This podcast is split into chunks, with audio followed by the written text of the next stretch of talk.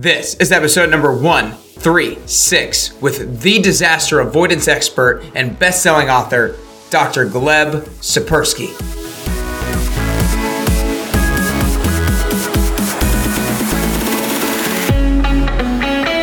Hey everyone, and welcome back to Nick Carrier's Best You podcast. My name is Nick Carrier, lifestyle entrepreneur and fitness trainer.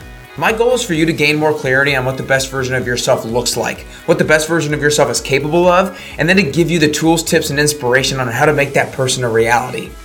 Today, I bring you Dr. Gleb Tsipursky. He is the disaster avoidance expert and author of the new book, Never Go With Your Gut How Pioneering Leaders Make the Best Decisions and Avoid Business Disasters. Dr. Tsipursky has a very unique take on the commonly used phrase, go with your gut. Dr. Tsipursky has a background as a cognitive neuroscientist and behavioral economist, which gives him a really unique perspective into how people's decisions can negatively affect them in the business world. In this episode, Dr. Tsipursky talks about what it was like moving to the US from Moldova at age 10. He talks about specifics of how and why our brain works the way it does. He dives into the autopilot system versus the intentional system and how our autopilot system is causing us to make so many harmful decisions every single day. He talks about some of his 12 techniques that we can use to help us avoid making these harmful decisions.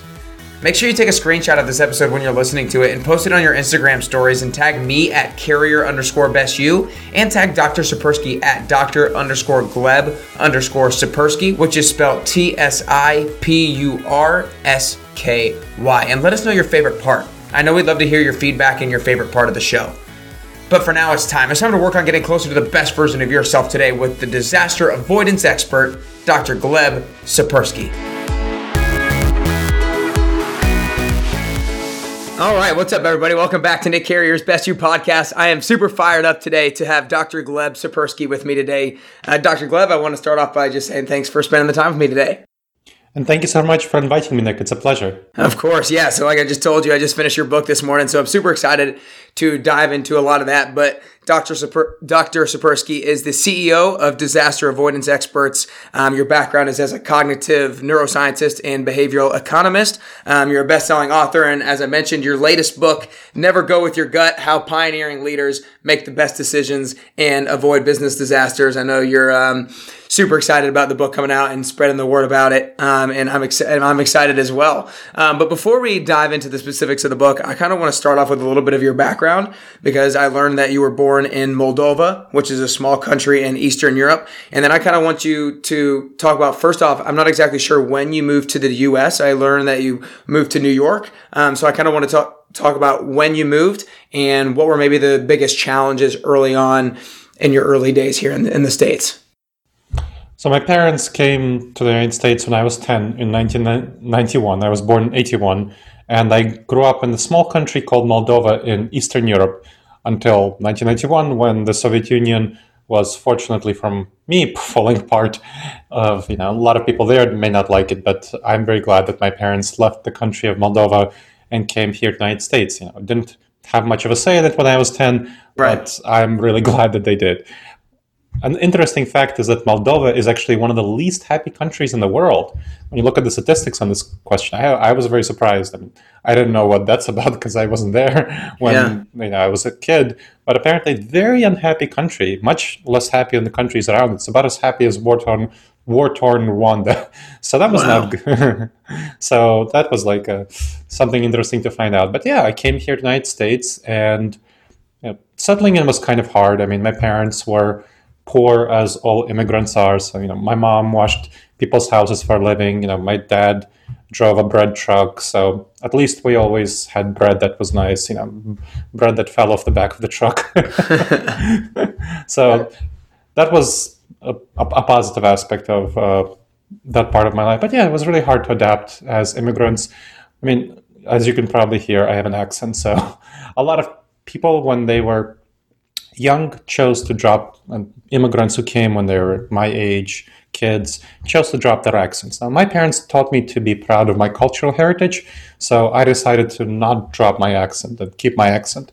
Unfortunately you know going into some of the stuff that i talked about in the book that i found out later was kind of a dumb decision if i wanted people to trust me because of a phenomenon called accent discrimination where people in the united states trust pe- those who have a foreign accent less than they trust those who have a mainstream American accent. So you know, you're hearing me right now, and you might be trusting me less without realizing it. At least if you're un American. right.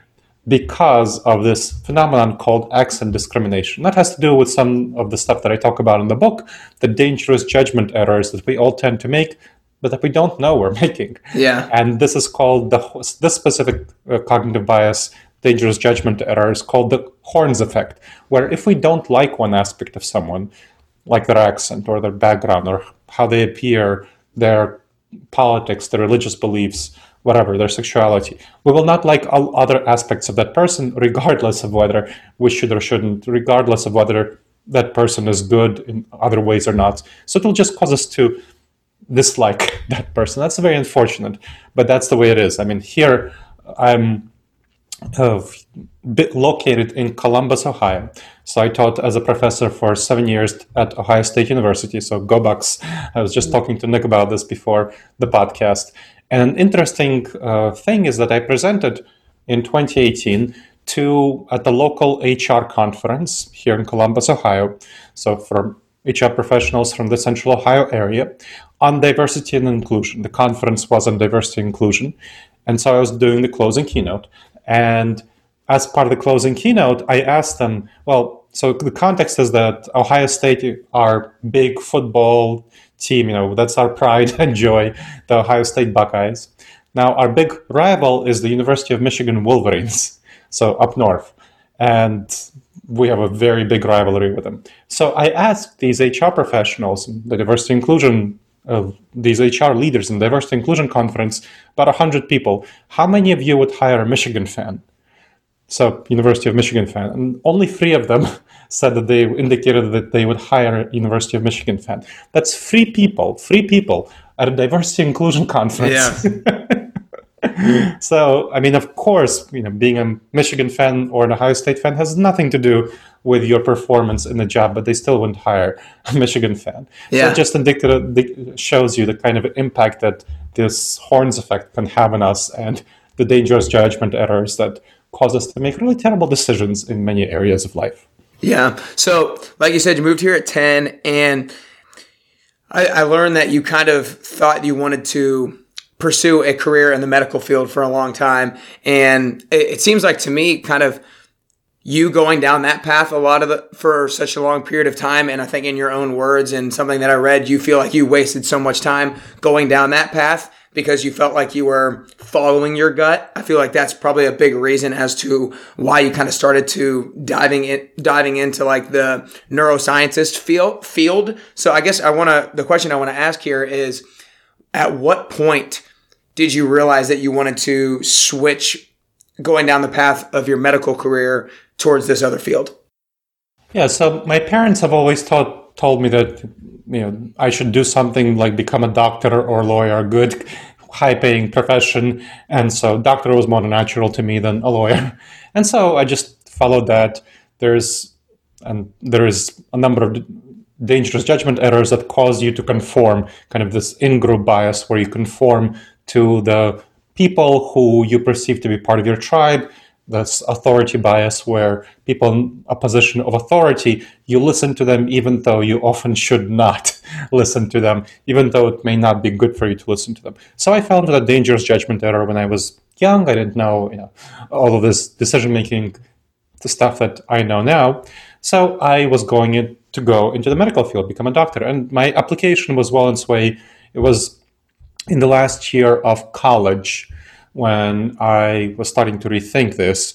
And I mean, it, it, many people have trouble getting into medical school. I didn't. So I was, you know, pretty good. I was just on track. And then there was this one medical school essay that asked, had me write about why I want to be a medical doctor. And that sort of reflective process is what caused me to think about this? Well, hey, why do I want to be a medical doctor? Well, my parents want me to be a medical doctor. A lot of my friends want me to be a medical doctor.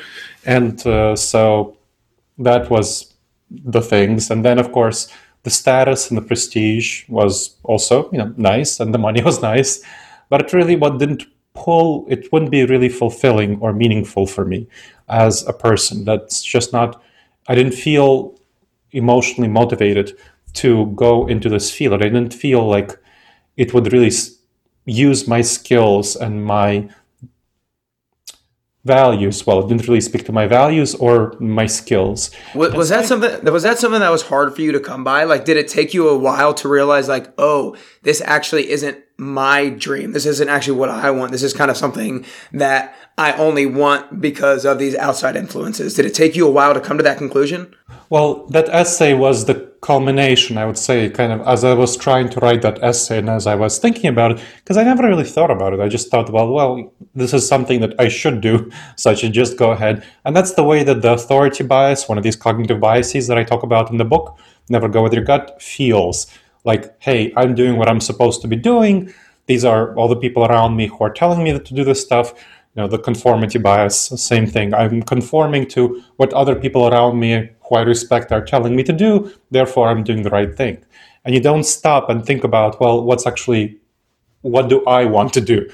Regardless of those people who are in authority regardless of the people who are in my tribe who are around me what do i want to do and so that essay actually gave me the time to think through this question yeah. in a pretty deep way and that that was a kind of a, a very challenging moment. I called my girlfriend, a longtime girlfriend, who's now my wife, kind of talked this through, so got an external perspective. Um, one of the one of the techniques for addressing cognitive biases that I talk in the book is getting that external perspective and considering the long-term future. So two things: considering the long-term future, I was thinking about the long-term future. What would be my experience, the long-term future experience as a medical doctor? I, mean, I didn't know about these techniques, but I was already the techniques that I didn't yet know about. I sort of use some of them. I sort of use some of the strategies, some of the behaviors that are similar to the techniques, and they really helped me make a good decision to not pursue the medical career because that would not have been good for me in the long term, even though it would have made the people around me happy. Right. So that's what I decided to that's when I decided to switch to studying the history of behavioral science. Okay. Which is how people made decisions in groups individually and in groups in historical and contemporary settings. And that's when I eventually got my PhD in that topic. So became okay. professor, doctor. Mm-hmm. So you were a senior at NYU when you were writing the, that essay? Exactly. Okay. And then you graduated and then you got a, a master's at Harvard, correct? That's right. Did you get your master's in behavioral science? I got my master's uh, in sort of a traditional kind of. That they had a program that was um, how do I say this? That looked. I, I looked at behavioral science, but within a regional political context. So I was looking more at political decision making, institutional decision making within Russia, Eastern Europe, Central Asia, within that area of the world. Then I went for my PhD at the University of Chapel Hill. And so that's when I focused more on behavioral science itself, kind of, and uh, how do people make be- decisions in various historical and contemporary settings. Right. Looking at both. At that point, I started looking. So I was looking at economics and politics in the Russia and so on, that part of the world. Then I switched to comparing uh, Russia, the Soviet Union, to the United States, just to get that external perspective on the United States, not to just stay within my own cultural context because having that ins- having that outside view is incredibly helpful to understand where you are and what is actually happening because people are the same everywhere. So if you actually want to see what makes people tick what causes them to make their decisions you want to compare people from another culture to people from to people in your culture so you get the differences between what is cult- culturally particular, you know, culturally unique to your culture and the types of decision making. You know, American culture, for example, is very individualistic compared to, let's say, Russian culture. So you can see what kind of things cause you to make your decisions based on this cultural context versus what are just the w- things that cause us to make decisions based on how our brain is wired. Yeah. Are, the same around the world. Gotcha, gotcha. And so is that kind of when you realized where exactly you wanted to take your studies like in terms of like being able to see the similarities across different cultures like did you be were you able to like point out in your head like here are some of the similarities and now i can kind of like narrow in what my focus is because like behavioral sciences and that kind of stuff can be re- relatively broad and you, there's so many different areas you can take it so when did you kind of decide how you wanted to narrow your focus so the, uh, how a PhD goes is the first part of the PhD involves taking a number of classes. So learning about what other people wrote about, what other people talked about. So that was just learning education. Now the later part of a PhD program, so how you become a doctor, you know, PhD, is that you focus specifically on a project of your own. You write a book. Right. So what would first you write dissertation and then hopefully publish it as a book, which I did. And so that's when I picked that target area where I was really looking at people's emotions, people's goals, people's decisions, how they made their decisions in a variety of historical and contemporary settings. So it was in the later part of my PhD degree. Okay, gotcha. So I kind of I'm now going to start jumping into the book a little bit, and I want to start off basically in the beginning where you talk about the gut or the head. And so mm-hmm. I want you to break down the difference between the autopilot system and the intentional system. Um, just in a couple quick minutes, kind of talk about the difference and maybe like how we can start not letting the autopilot system take over us. So the old model that many folks are familiar with is Freud's you know, id, ego, and superego, where the id is kind of the completely inaccessible to us. It's the animal, whatever self. The e- superego is the super logical part of ourselves, and the ego is the what what we have every day, and that model is has been shown to be incorrect by recent research. The actually how our brain works in kind of very rough terms is that we have two systems of thinking. One is the older system of thinking. It evolved. It's kind of the same system that we share with monkeys and so on. It's the system of thinking that is emotionally based. It is the mental system that is emotions that drives us forward we don't notice it when we're using it. It's called the autopilot system. It's habitual, it's instinctive, it's fast. So when you're do, having this fight or flight response, for example, the autopilot system has been evolved to help us survive in the ancient savanna environment. Same thing as, like I said, that we share with the monkeys and so on. When we were hunters and foragers living in tiny tribes, and we had to effectively you know, get away from saber-toothed tigers, which is why the fight or flight response is often called the saber-toothed tiger response. Our ancestors jumped at 100 shadows in order to get away from that one saber-toothed tiger or to get away from uh, or to fight an invading tribal member. So that's the fight or flight response. Then another really important aspect of it is tribalism, where we tend to be very tribally oriented. We tend to, as I talked about with the horns effect, when we perceive that somebody is different from us, that means that to our gut reactions, our intuitions, our autopilot system, that person is from a separate tribe. And that we intuitively tend to dislike other people who are not part of our tribe unless we train ourselves not to have that this intuitive, natural, primitive, savage dislike. Another aspect of the kind of tribalism is our desire to climb to the top of the tribal hierarchy and to be at the very top. Our ancestors, the ones who from whom we descended, are the ones who were very successful at climbing to the top of the tribal hierarchy and reproducing, spreading their genes, staying as part of the tribe, and fleeing from saber-toothed tigers uh, and defending themselves from attacking tribal members. So those are just some of the ingredients that go into the autopilot system and those are that causes us to have a number of big big problematic errors here in the modern world because we have many less saber-toothed tigers right now right. than we did and we live in a much more complex multipolar multicultural global society rather than you know 15 to 150 tribal members around us which causes us to make terrible decisions when we interact with other people who are not like us so making really bad estimates of who is trustworthy and who is not so the autopilot system, it's very important, and um, it's it's not a bad thing. Just to be very clear, it's not a bad thing. You know, you don't want to be thinking about every aspect of what you do, right? Every aspect of what you're saying. It's very helpful to to help ourselves just go forward and exist in life, but it causes us to make a number of errors, dangerous judgment errors. So most of the cognitive biases come from the autopilot system. Now, the other system that we have is much more recently evolved. It's the autopilot system is more associated with the amygdala, the older part of the mind. The other part is really more what makes us human. It's what differentiates us from the monkeys. It's the logical reasoning system. It's called the intentional system, also called System One. Um, sorry, System Two. The other one is called System One in the academic literature, and it's a very not intuitive name. So I much prefer the autopilot system yeah. the intentional system. So the intentional system it is the one that is much slower. It's much harder to use. It takes effort, it takes willpower. So when you feel yourself trying to restrain yourself from taking that third chocolate chip cookie, that is the intentional system trying to restrain, trying to change and steer in the right direction your autopilot system.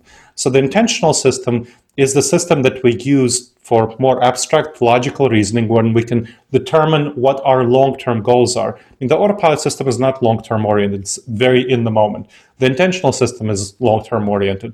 The intentional system is the system that allows us also to understand what other people are like. The autopilot system doesn't do that, it's just reactive.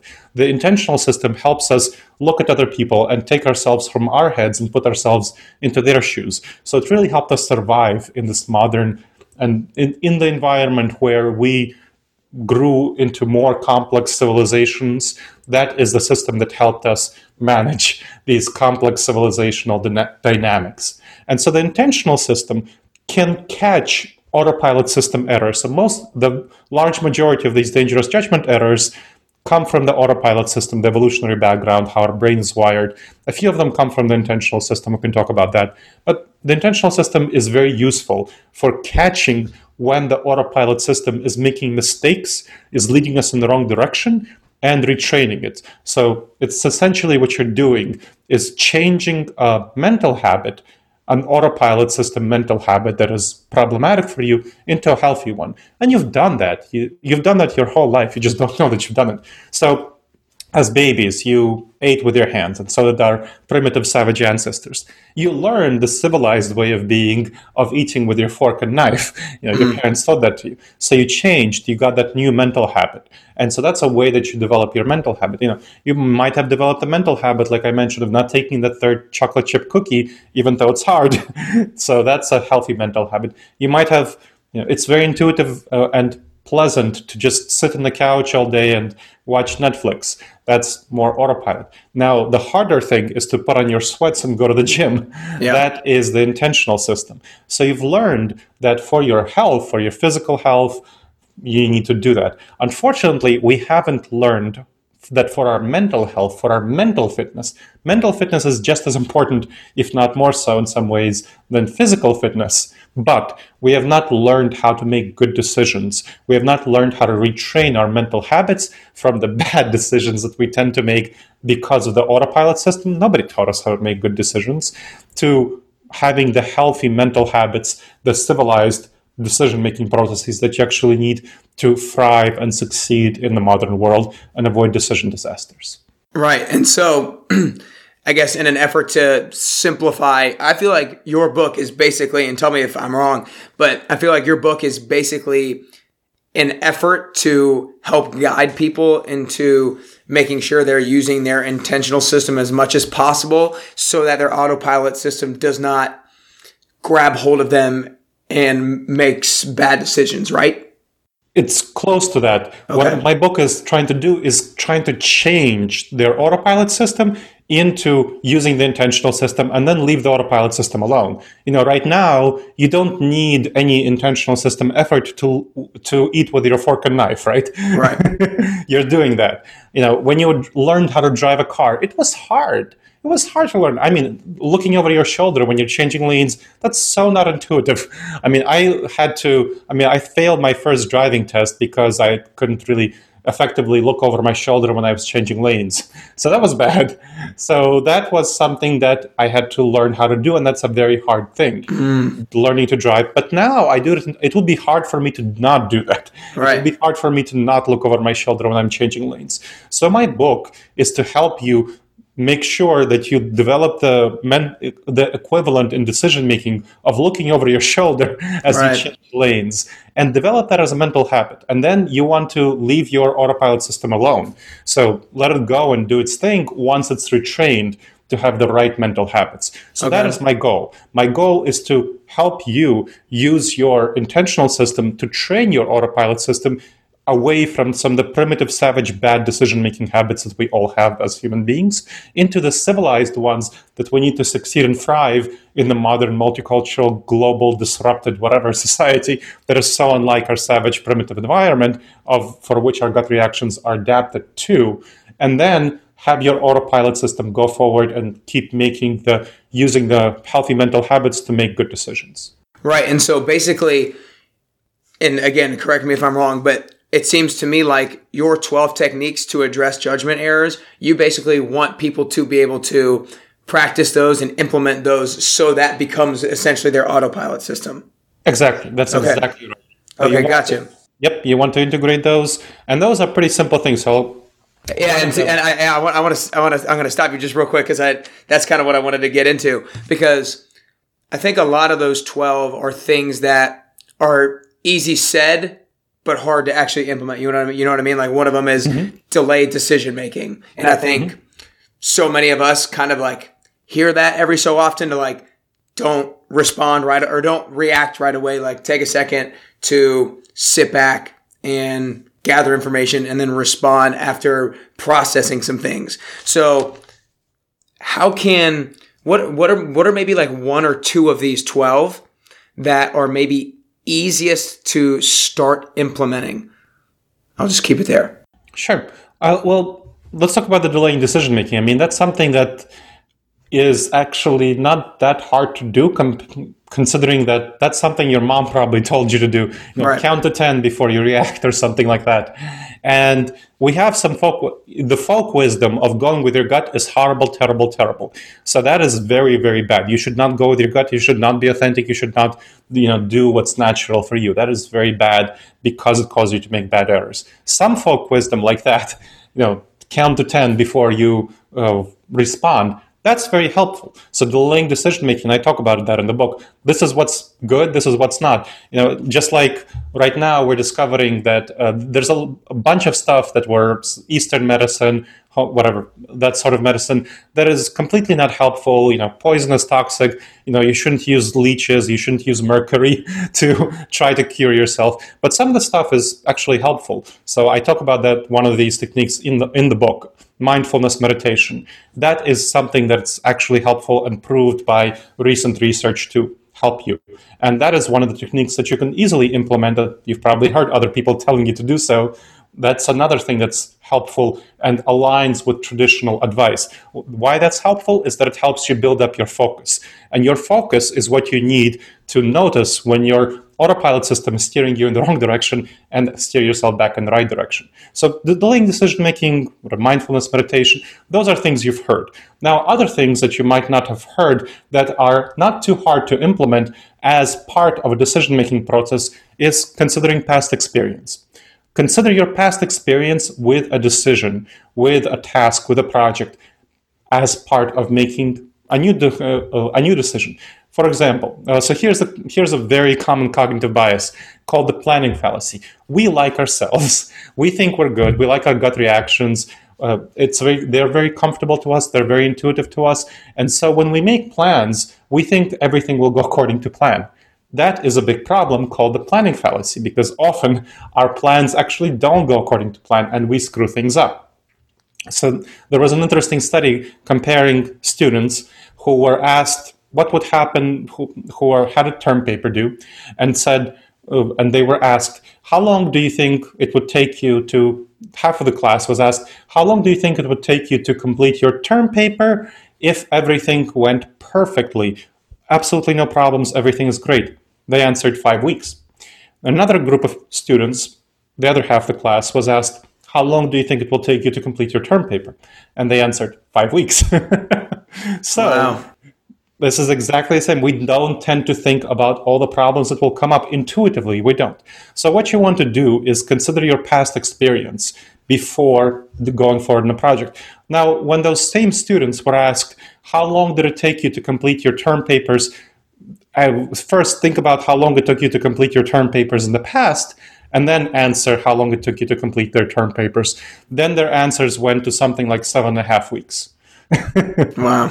So That's this is a crazy. very easy, very simple fix for a whole number of problems that come from us being overconfident and making plans that are go- we're going to screw ourselves by making these plans. You know, so many people are leave for a meeting that's 15 minutes away 15 minutes in advance yeah well so it's so it's not necessarily don't make plans it's just about thinking about the realizing that your plan is plan isn't going to go 100% success successfully. Yes. It's about trying to plan for contingencies about how you can make pivots and make adjustments.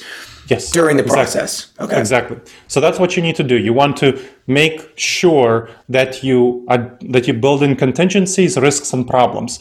So don't think that you know. There's a famous saying: "Failing to plan is planning to fail." That's a bad saying because we tend to make plans that are uh, that we think are perfect, that are actually perfect. We think that we'll complete the term paper in five weeks when we actually won't. I mean, I have client classical example. I have a client in Pittsburgh who of what they that's having a heavy manufacturing company. So I do consulting, coaching, training for leaders. And they were they typically bid on projects. So it, it was regularly the case that you know they would bid on a project two million it would take them 3 million. They would bid 5 million, it would take them 7 million. And that was because they were too optimistic and confident about their ability to complete the project. So sometimes, I mean, they made much less money than they should have, and sometimes they actually lost money on projects. So it was a pretty simple fix, actually, be- to address this problem it the way that the project problem was addressed was that the people who were bidding on the project were asked to always incorporate their past experience with the same type of project into the new bid. And then their bids were much closer to reality. So it's not yeah. a hard fix and it's something that you can all easily apply. So that's one easy fix that you can do. Now that's one easy fix for uh, dealing with projects. Yeah. another easy fix for dealing with people is making sure to get an outside view, consider other people's perspectives. So this is make sure that when you run when you do projects try to imagine what would be something that someone who is a trusted and objective advisor would tell you about this question. So, what would this person tell you about this project? What would they tell you about your relationship with somebody else? That's a very helpful technique because you take yourself outside of yourself you take yourself outside of your head yeah. you know and you see what would the situation look like from the outside you know. You don't you're not in here you're kind of out here. You're looking from the outside in and seeing what's going to happen. What is the situation? And that really helps you address a number of problems that you don't see just if you look if you're looking straight ahead. You get about 50% of the benefit according to the research of this question just by asking it and by thinking about it now, you can get the other 50% of the benefit by actually talking to, to a trusted and objective advisor. So that's the other 50% of the benefit, you know, give this person a call or, you know, if you're a millennial, text this person, whatever. Yeah. I gotcha. I gotcha. So I want to bring up something uh, in chapter three because I think it's um, very much like a a problem that you bring up in the book and in business, but I think it's just kind of like a human problem, which are which a lot of these things are. But uh, I'm, gonna, I'm gonna I'm gonna read out what it says and what a quote says in your book. Our immediate gut reaction attributes the behavior of other people to their personality and not to the situation in which the behavior occurs. So I think that a lot of people probably realize that uh, for for a lot of things, they probably realize that they shouldn't attribute the behavior of somebody else to that individual, their identity, who they are as a person. They realize that they're probably, they could be going through something. But why is it so hard for us to take a step back and actually do that and actually have a delayed response or have a, have the time to t- t- take that step back and think about maybe that person actually had something else going on? Hmm. It's because we tend to think of other people as different from ourselves. We tend to think of other people from a from an uncharitable, hostile perspective, that's the intuitive thing for us. If we see somebody, you know, yelling at a soda machine, we tend to think that you know that person's a jerk.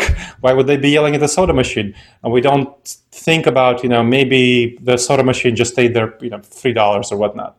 Oh, or something like that. We don't tend to think about what is going on. Maybe they had a terrible day and you know just wanted to relieve themselves by getting some soda or something like that. We tend to think of other people from their behavior and from an gut, from a gut reaction intuitive perspective that's not a bad thing from the savannah environment. Yeah. In the savannah environment, you wanted to very quickly assess the situation, and it was fine to jump to bad conclusions because you could at least protect yourself. So it was important for us to protect ourselves and to see other people from a more hostile perspective than the reality was. Because you know, if we were too generous toward people, we would die.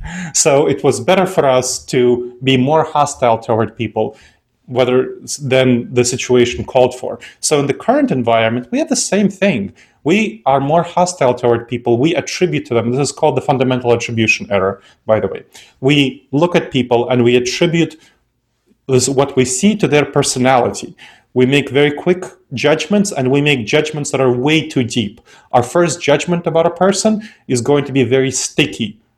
We're going to be very, have very strong confidence way too strong confidence compared to the situation about what that person is like from the first glance at the person because it was important in the savannah to do so. Now it's much, you know, we have much less risk in the current environment, right. and it's much better to gather more information about a person and judge that person based on a number of pieces of evidence rather than see the first thing and then be anchored to it. But unfortunately, that's not how our minds work. Yeah. So, a really helpful technique to address the fundamental attribution error is to think about hey, how would I feel about the situation if I was the one doing it? Right. So, think, put yourself into that person's shoes and think about what could be the context. What could be a charitable way of explaining the situation? Go against your intuitions. This is a lot of the book. This is one of those many ways where you want to get an external perspective and try to put yourself in the other person's shoes to see what might be going on. And this is one of those healthy mental habits that you need to develop yeah. because you're going to make a lot of bad mistakes about people in personal life and in business and in all sorts of areas if you jump to conclusions too quickly. Yeah, I got you. So, is there, you talk about a lot of different forms of bias in this book. Is there a current bias that maybe you have that you are currently trying to work on to overcome that's like the biggest struggle for you to overcome? The biggest struggle for me is the optimism bias. So I tend to be motivated. I tend to think everything is good. I tend to think that the risks are smaller than they are. I tend to have exaggerated expectations about other people. Yeah. I tend to think that the grass is greener on the other side of the hill, but unfortunately, too often it's yellow. So I run into serious problems because I am too optimistic about the future. And so projects that I take on, I have too high expectations of them. And like I said, too high expectations of my collaborators, people with whom I work. I think things will be successful where they're not going to be nearly successful as they think they are. So this is a serious problem for me. And this is something that I discovered I mean, I always was optimistic, too optimistic, but I didn't really discover that I was too optimistic until I started learning about these cognitive biases. I'm like, oh, this is why I'm screwing up so often. this so, is why I'm failing. You know, I don't because previously I didn't place guards on my optimism. Yeah. So, but do you feel like? But do you feel like your optimism has served you more than it's hurt you up to this point in your life and career? Hmm. Uh, that's really hard to say. So, because I've done uh, adjustments for my optimism. What I like being optimistic in terms of it lifting my mood, helping me be more cheery, but that doesn't have anything to do with what the reality is externally. So I had to, once I learned that this is a problem for me, I started applying the techniques of debiasing. This is uh, the technical term for how you fight cognitive biases. Right. 12 techniques are debiasing techniques. You address these biases. And there are only 12 techniques, so it's not like, you know, you don't do, it's not rocket science. Right. You have to integrating these 12 mental habits, you know, just like brushing, learning to brush your teeth every morning. You, now you can do it, right? or you know, eating with your fork and knife. Right. Looking over your shoulder. So what I had to learn how to do was two things. One is for everyday decisions, for things that you know I'm going forward and trying to make a decision to decrease my optimism, to calibrate myself, to learn using one of the techniques that we didn't get to uh, talking about called probabilistic thinking, but it's a very important technique it takes a little bit more explaining because what you basically do is you don't have a binary vision of the world of yes and no, which optimism bias very much says yes. You have a probabilistic vision of the world. How likely is something to occur? And so having that probabilistic estimate of the world, you know, 80% likely, 60% likely, 40% likely, helps me then calibrate myself. You know, I am I often am 30 to 50% optimistic. So I need to decrease my optimism by that amount. And so you, everyone, you know, everyone listening to this, watching this, has certain biases that are particular to them and that cause them to go in the wrong direction. They need to learn what they are and how to calibrate for them. So one is calibrating in everyday decisions for these things. Now, for more major things, for more yeah. serious ones, I make sure to run my ideas my notions, my projects by someone who is pessimistic, someone who has the opposite bias. So someone who tends to think the who who thinks the grass is yellow on the other side from the start. right. and I get their perspective on the situation. I don't necessarily take and fully run with their perspective, but getting that outside external perspective from someone who's I trust and who's objective really helps me recalibrate my own cognitive biases for okay. the optimism bias in particular to be more accurate. Gotcha, gotcha. Yeah, so it sounds like you need to be you you use certain levels of your techniques depending on how serious the decision is that you're going to make in terms of like how optimistic you should be and how much you should evaluate the pessimistic side. Um, exactly. So I think something that was super that I resonated with a lot in this um, in your book was that was this idea of hyperbolic discounting, hmm. and basically you state that we often exchange higher long-term gains for smaller short-term ones, and I think that basically is kind of the same thing as self-discipline. So I re- recently heard the definition of self-discipline read out by somebody as the willingness and the ability to sacrifice what you want now for what you want more in the future. Mm-hmm. And so that I kind of related the two. Um, and because I think that we do that and people do that in business, like you state a number of examples of that in your book, but we do that every single day, right? Because people eat that sweet knowing it's going to, you know, hurt them in the long run, but they get that short term gain, that short term, um, feeling of satisfaction right away. So basically what I'm, what I'm getting at is how do we start to be okay with short term sacrifices? So we need to the you've heard of self-discipline, You've heard of these things, you have learned that this is something good, but it's really hard to do, right? Right. When you understand that hyperbolic discounting is going on, that really helps. So the very principle of the matter, understanding what's going on really helps. What you're understanding, because what self-discipline usually feels like is the world against me it's saying that hey i want this sweet it's great. It's awesome. But you know stupid world is telling me that i will have i, I will gain weight and it will be bad for me in the long run. Right. screw them. So that's what it usually feels like. What you need to understand is you're having two different parts of your mind fighting each other. And you're having that autopilot system response the emotional primitive savage response fighting the more intentional logical reasoning side of your mind. And so this is just what's going on. And sometimes when you're not trained in this, when you haven't trained your autopilot system, it's going to win. And that it's very important to accept that and not to beat yourself up and say, I'm a terrible person because I ate that sweet or because I took another action that sacrificed the, the long term for the short term. What you want to do is approach this question as you would any habit change question. This is you have a habit. we all have a habit, all of us as human beings. This is true of everyone.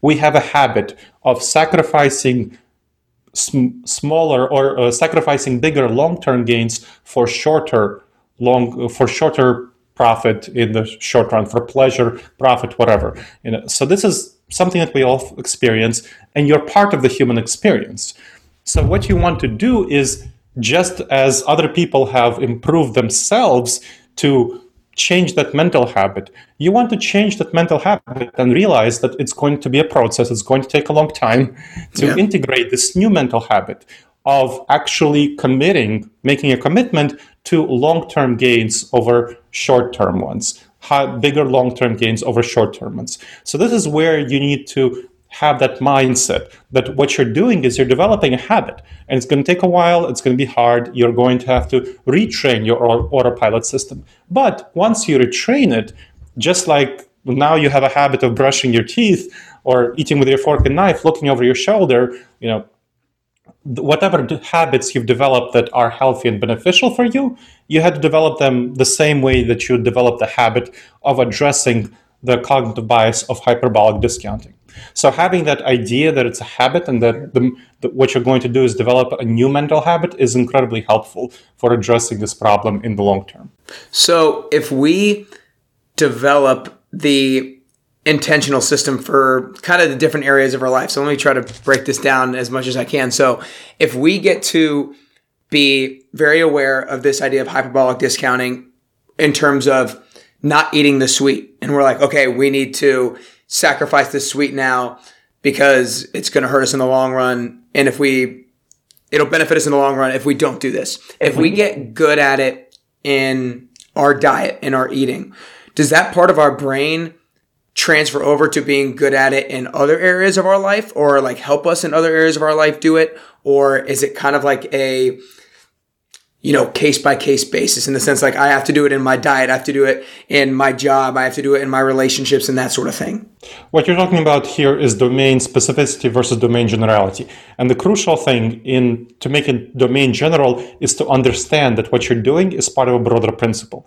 If you just have the mindset that I will not eat the sweet uh, now, and you don't connect it to a broader principle, which this right. book does for you, then you're not really, it's not going to help you in other areas of your life. Sorry. It's going to help you develop your willpower in a certain area of your life, but it's not going to help you in others because your brain is not used, it, it's not thinking that what you're doing is developing, is fighting this hyperbolic discounting and developing the mental principle of sacrificing smaller short term gains for larger long term ones. But if what you're doing, if you have a different mindset, and it's all about mindsets because it's the mental habit. So this is all about how we think about things. If you have the mental habit that, hey, you know, in my diet area, I will avoid sweets or whatever. Yeah. I will not take the third chocolate chip cookie. You know, the second one is a okay. Yeah. third one is not. Uh, for the sake of my long term health. In my job, I will not uh, take. Uh, I will value building relationship for the relationships for the long term as opposed to trying to take short term gains. And it's very easy. I'm sure all of you in your job can imagine how hard it is to build long-term relationships to give value versus trying to take advantage of these relationships now and you know not really develop the value of the relationship in the long term. That's a classical example. Uh, same thing you could go with a number number of examples. Yeah. you know you will develop your prof- yourself professionally in the long term. That's very good but in the short term it's not going to help you as much. So in all areas of your life as long as you're connected to that broader mental principle you are going to be much better off and it's going to transfer across domains. Yeah, so that, that's that's definitely the answer to the or that's definitely what I was going for. If you are intentional about doing if you're doing the if you, if you're sacrificing the short-term gain for the long-term benefit and you see it as that, then yes, it can transfer to other areas of life if you keep that mindset. So we're getting getting a little bit lower on time, so I have, I have a few questions left. So in your book, there are a lot of exercises, right, that people can take action on and do. And a lot of books are starting to have more and more exercises and things that you can take action on. But as you know, people are going to read that book and people won't do the exercises. There are going to be plenty of people who don't do the exercises.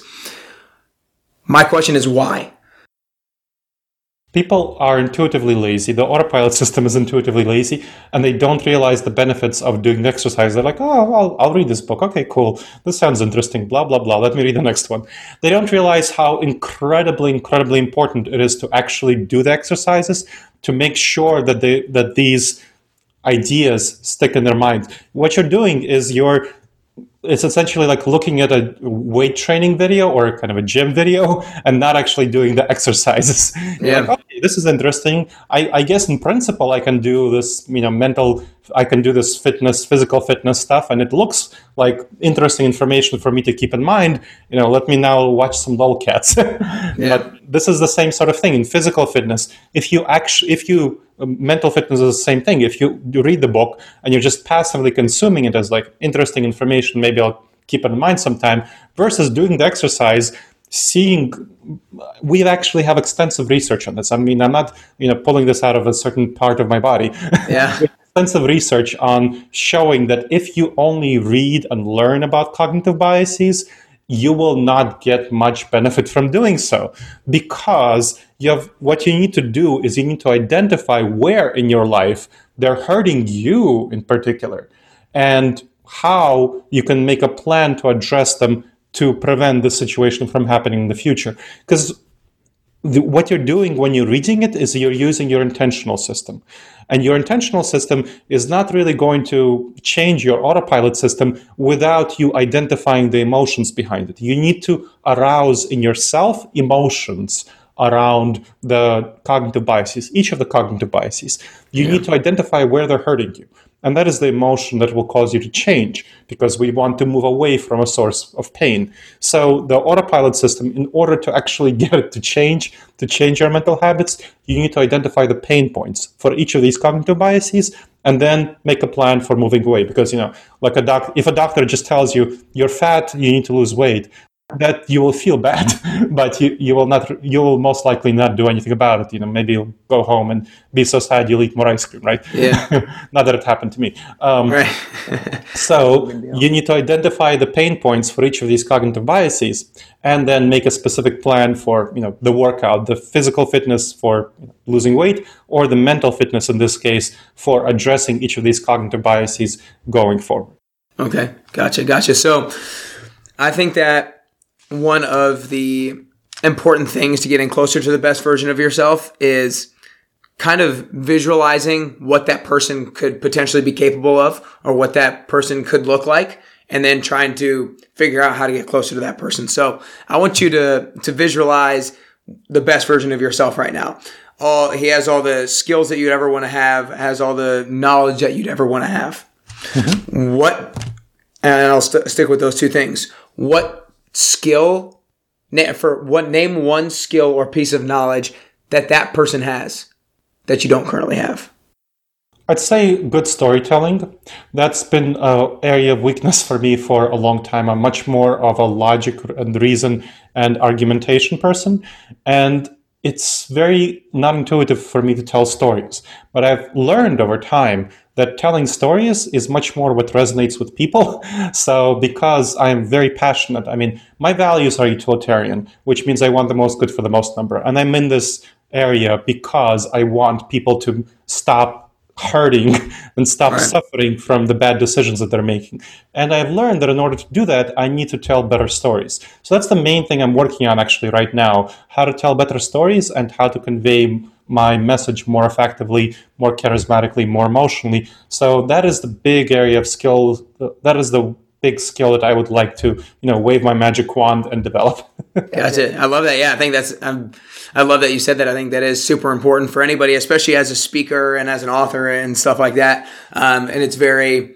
I acknowledge you for being uh, ex- displaying the humility enough to be able to to be able to say that. So I think that's awesome. Um, so before I ask the last questions, I do what I do want to acknowledge you because I think so much of what you do now is probably be probably because of you moving from Moldova at 10 years old and yes. probably kind of experiencing a lot of these maybe biases yourself as an immigrant and stuff like that.